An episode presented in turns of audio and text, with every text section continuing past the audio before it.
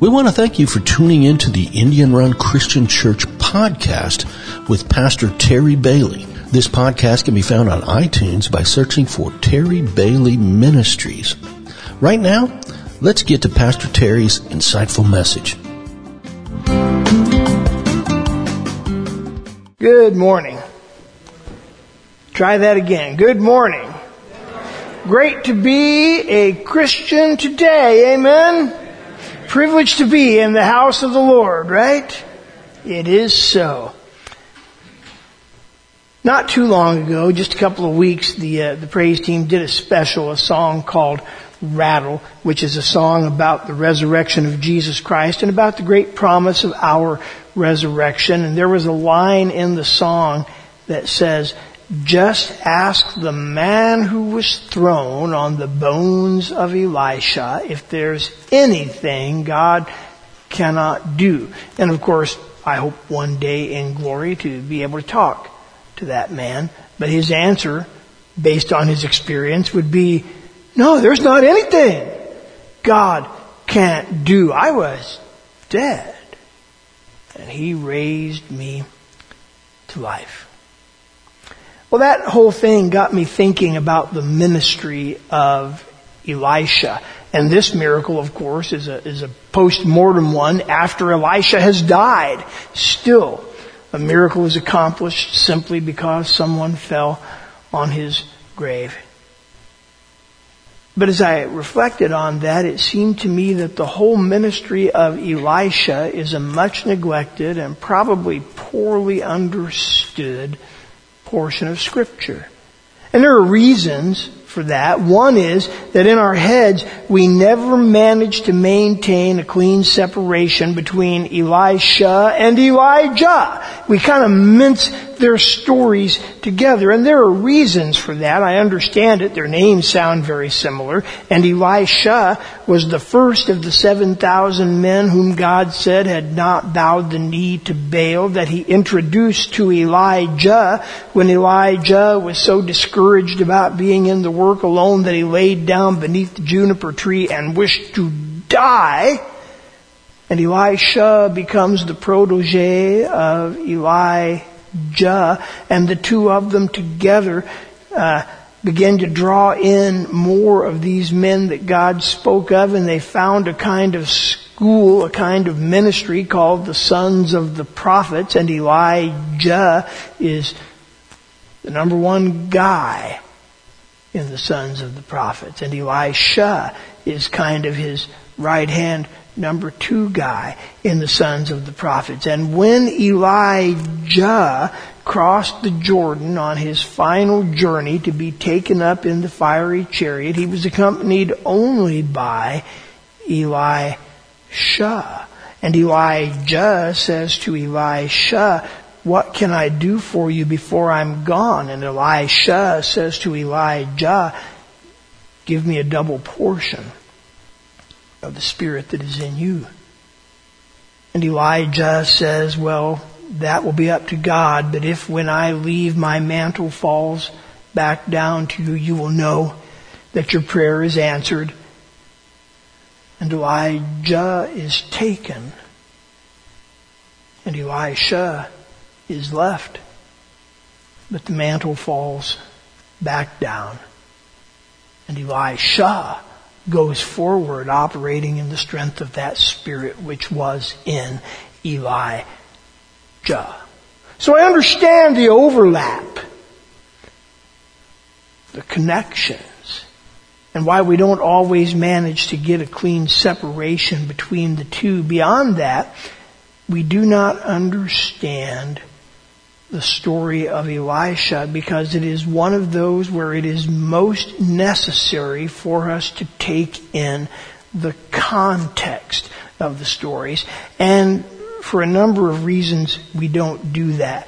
Some of the reasons are linguistic. Do you know that there are things that we say every day in English that even if translated are just about non-intelligible to non-English speakers. I give you an example of one I discovered for myself years ago on one of our trips to Honduras. I wanted to compliment a guy, and what I wanted to say was, he's a sharp cookie. Now, how many of you here know what I mean when I say sharp cookie? Several of us. We're talking about a man who is shrewd and able, a sharp cookie. Turns out that's not a thing in Spanish. And e- even if you try to translate the words, uh, gelata afiata or something, something, that's not a thing either. He wasn't sure if I was insulting him or what. What, what, what, sharp cookie, what? What is sharp cookie? If Mike Felsen and Susie are, are, watching this today, Mike will remember we had to explain it. The, the correct word is perspicaz. Perspicaz! For the guy who is a sharp cookie. In my research, I have discovered that there are other common English phrases that make zero sense to people who are not English speakers. Phrases like cold turkey. Everybody here knows what I mean when I say cold turkey. They have no idea out there what we mean when we say cold turkey. Uh, another phrase that just doesn't communicate anything outside of our context is this. Something's about to go down by which we mean something big and important is going to happen, quite possibly something with a negative impact, but those words, even if translated, don't carry that meaning into another linguistic context. It works the other way too. I'll just use one. Uh, in my research, I came across several, but the one that stuck with me was the, the Swedish language, and they will say, uh, even if we translate it to English, it will be there's no cow on the ice. Perfectly clear, right? It means don't worry. You're safe. Now, if you've never been around a cow on the ice, that may not be a picture you can conjure up, but that's what it means. No cow on the ice means no worries.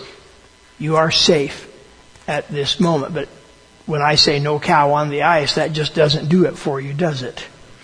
Well, the Hebrew language is like that, and, and I will, will bring up an example in a little bit. Another of the contextual things we miss, I always encourage you to study the place names in the Bible. Often knowing the geography and the history of a place will enlighten you about things that happened there. If I were to tell you of an important meeting between the governor of Texas and some high-ranking federal officials from Mexico, and I were to say this meeting happened at the Alamo just outside of San Antonio, the significance of that place would be obvious to almost everybody here.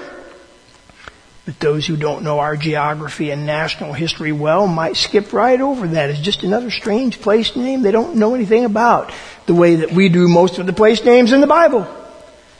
And I will say something about that in a minute too. The linguistic, the geographic, and the situational. Let me begin with that. Understand this situation. Elijah is gone. And they all knew he was going to be. The, the Spirit of the Lord had laid this truth upon them, and as he and Elisha walked off to, to the place where Elijah would be taken up, sons of the prophets kept stopping them and saying to Elisha, Did you know that our master is about to be taken away from us? And a little further down the road, hey, hey, do you know that our master is about to be taken away from us? The Spirit of the Lord had made this plain. Two are going, only one is coming back. Elijah is not returning from this trip. Elijah, the one who called down fire from heaven.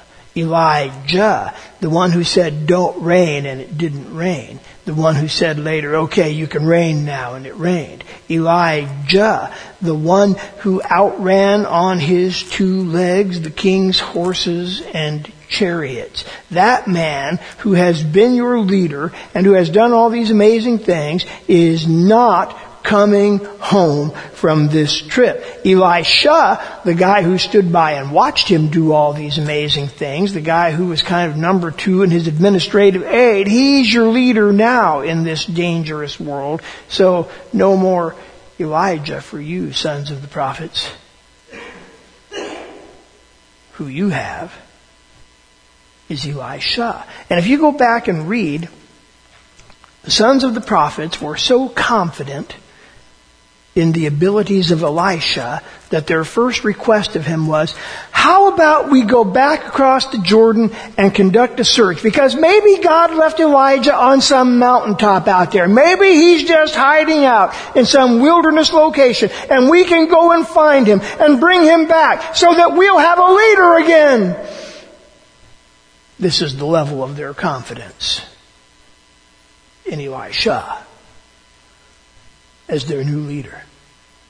And Elisha tells them, no, there's no point conducting this search, but they harangue and beg until he gives in and they go and they spend three days combing the wilderness because they are that anxious to have Elijah back and not be left to follow the leadership of Elisha. Now I want you to keep that in mind. And let me talk a little bit about the subjects of this bear mauling that uh, the passage indicates. And you know, let, let, let, me say in starting that I didn't have to dig too deep into the literature, the commentaries about this portion of Kings to realize that modern Christianity is pretty embarrassed by the ministry of Elisha. Sometimes we skip over it because we don't like it. I mean, some of, some of the miracles that he did, uh, you know, it's, it's like, we, we understand. We understand raising the dead, the spiritual significance. We understand healing lepers, the spiritual significance. We understand the calling down from fire or excuse me, the calling down of fire from heaven on those who would oppose the forward motion of the covenant that God had established. We understand those, but a guy is careless and loses his axe head and it falls into the river and Elisha, you know, and the axe head floats which uh, it's an iron axe head and they don't usually do, you know, they, it floats and I think by the description it actually kind of swims. It floats laterally and comes back to the guy and I say, well that's a little gratuitous, don't you think? Or why, some of them seem like chemistry experiments. Why should you have to put new, a new pot, put some salt in it and pour that into the fouled waters of Jericho and we just find ourselves a little put off by the nature of the miracles of Elisha. And if we really properly understand what's going on, we would be less so. But if any one of his miracles puts us off the most, it is this business of the boys being mauled by the bears. You know, some, some little kids make some rude baldy comments. And God has them mauled by bears? Is this what it's about? This offends us. And we find it easier just not to deal with it. So let's talk about the subjects of the bear mauling. They, they are called, most translations will go with young lads or boys or something like that. The actual words are Na'ar Katal. I don't really know that you'll remember that, but I'll tell you Na'ar Katal. And it can be translated as children. What it literally means is little subordinates. Little subordinates. So Andrew, this is a very useful term. let me introduce you to my little subordinates, Elijah and Ben, right? Little subordinates. And it is often translated children, particularly teenagers are the reference of that kind of thing, often translated that way. But let me tell you, it is also the word that is used to describe Absalom, the son of David, when he was old enough to murder his stepbrother to avenge the molestation of his full sister, and he was banished for that. And when he was brought back, he immediately launched a rebellion against David to throw him off the throne and put himself on the throne. When he was old enough to do all that, he was still called the Na'ar Katal because he was supposed to be the little subordinate of David. but he was not behaving as such. But he was not in kindergarten when these things happened. He was a grown man, fully capable of doing much harm, and yet he was called the Na'ar Katal, the little subordinate. When uh, Sennacherib of Assyria sent emissaries to spread propaganda to the subjects of King Hezekiah saying, we Assyrians are coming and we're going to do this and this and this and even your own God has prophesied it so there's no point you trying to resist it. Just give up. All is lost. Those propagandists are the Na'ar Katal, the little subordinates of Sennacherib sent out to spread. How many of you think that he chose kindergartners to go out and do this job? When Solomon was 20 years old and took the throne, he was called the Na'ar Katal, the little subordinate. The idea was that he would be the little subordinate of God. But he was a full grown man. When Boaz called the foreman of his workers and explained to that man how Ruth was to be treated and how Ruth was not to be treated in his fields, that man is called Boaz's Arkatal, his little subordinate. But it obviously wasn't a child. All through the Bible, the word is used this way to describe big full grown people with big full grown motives, responsibilities, and shortcomings. Now here in 2 Kings 2, they usually translate it young lads, boys, because there is no context. We're not given the names. We're not given any offices. So without anything to give us this clue, we're just going to go with this is nothing worse than some teenagers who are following the prophet down the street and insulting him. Perhaps it is nothing worse than that, but let me ask, let me just start with this. Um, oh, I, I, I, I don't know, Judy Bourne, Judy.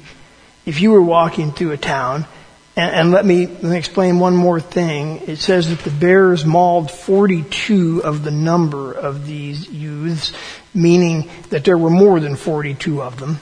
So let's just round it off and say there were 50 of them. If you were walking through a town and it was nothing worse than 50 teenage boys who were following you down the street insulting you, would you feel unsafe? Alright, we understand. But that is not the fullness of this picture either. Let us look at the location.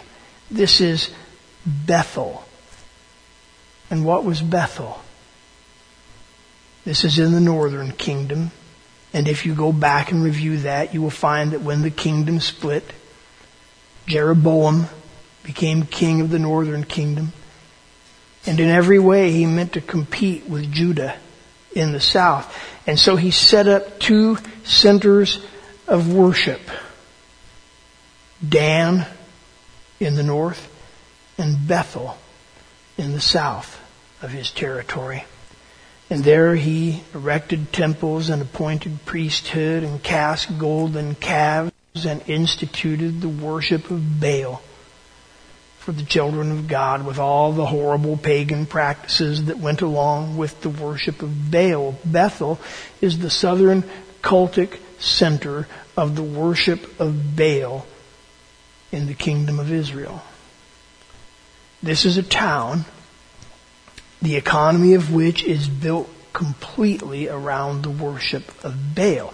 This is a town where prestige and office is entirely connected to the worship of Baal. This is a town totally dedicated to the worship of Baal. This is a town where not very long ago there would have been priests of Baal who were part of the challenge to Elijah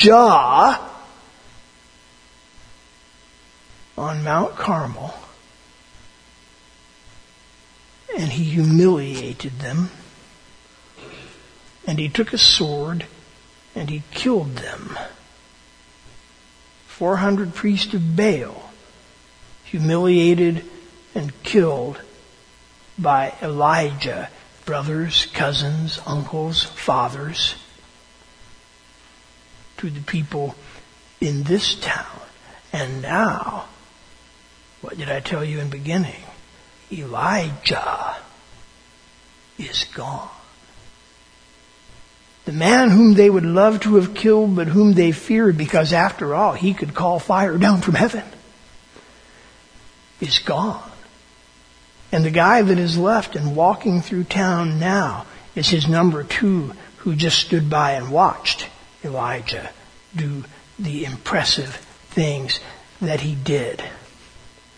And even if they were only teenage boys, they would know that this man was hated in this town. And they would know why. And they would know that this man's big gun protector is gone. And they would regard him as suddenly vulnerable and helpless. And Judy, are you suddenly feeling even less safe? And it may be worse than that. I, the, all of that, I think, is plain in the context. I will add this and tell you that I can't swear that it's true, but during the Babylonian captivity, when the scribes got around to writing commentaries about Scripture, they wrote of this.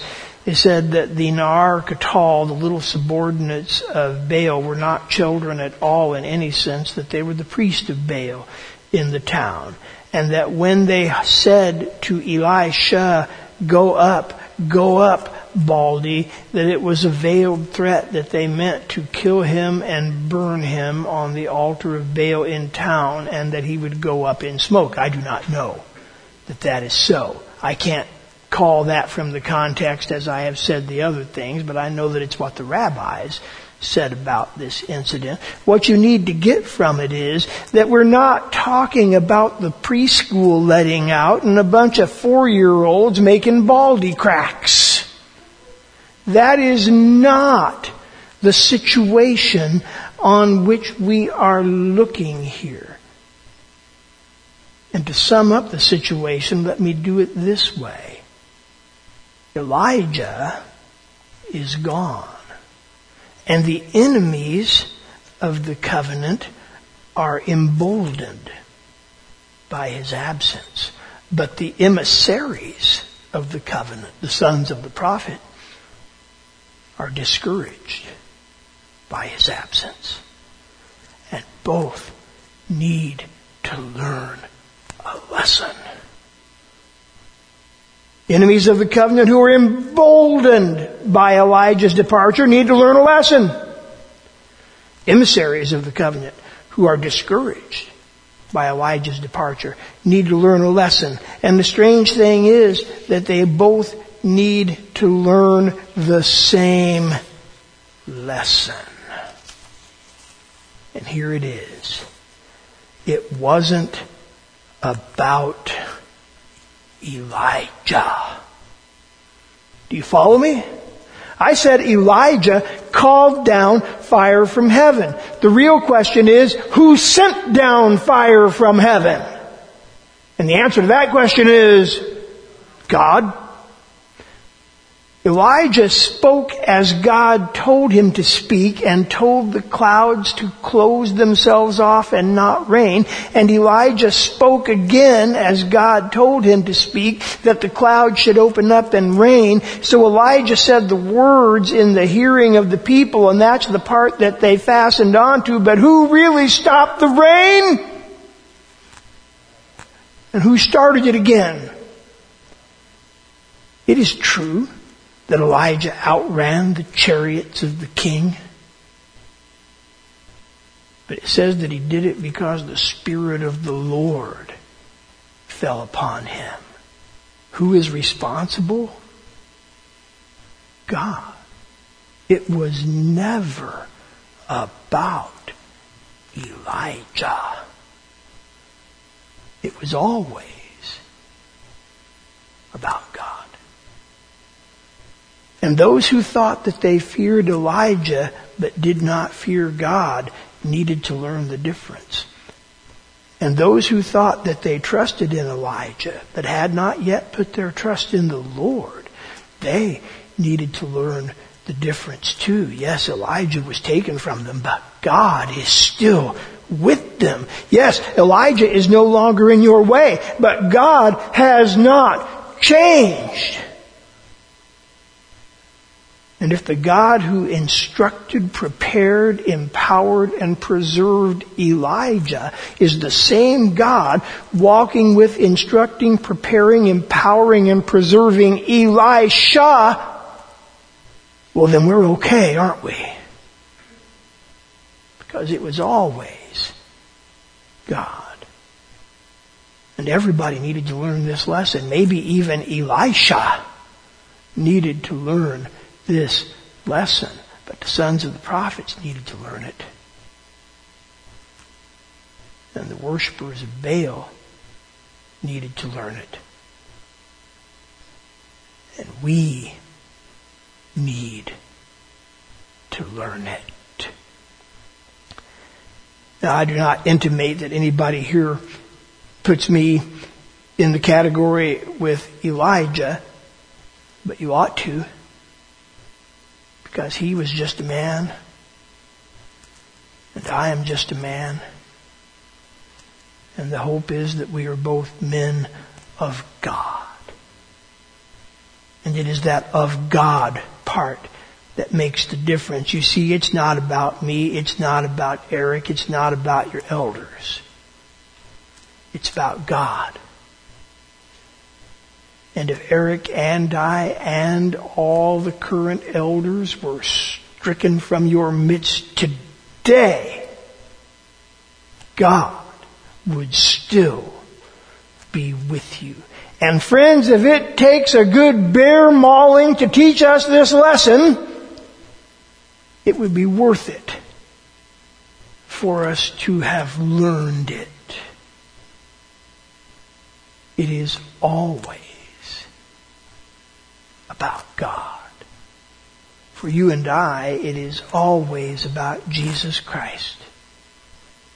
And He will always raise up, preserve, empower, and instruct those to whom He gives mission and responsibility.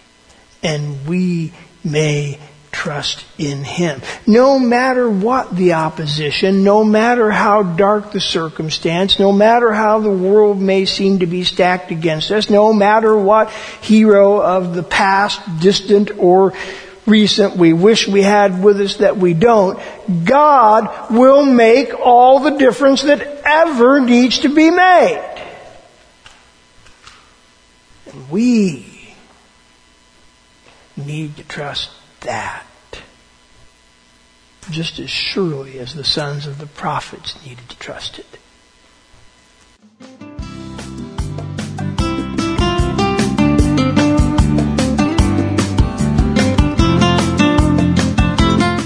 We want to take a moment to thank all of you, our faithful listeners, for setting aside time each week for the Indian Run Christian Church podcast. You can find out more about the church by visiting our website at www.christforeastcanton.com. That's www.christforeastcanton, all one word, .com. On behalf of Pastor Terry and all the folks at Indian Run Christian Church, I pray God's blessing on you and your family.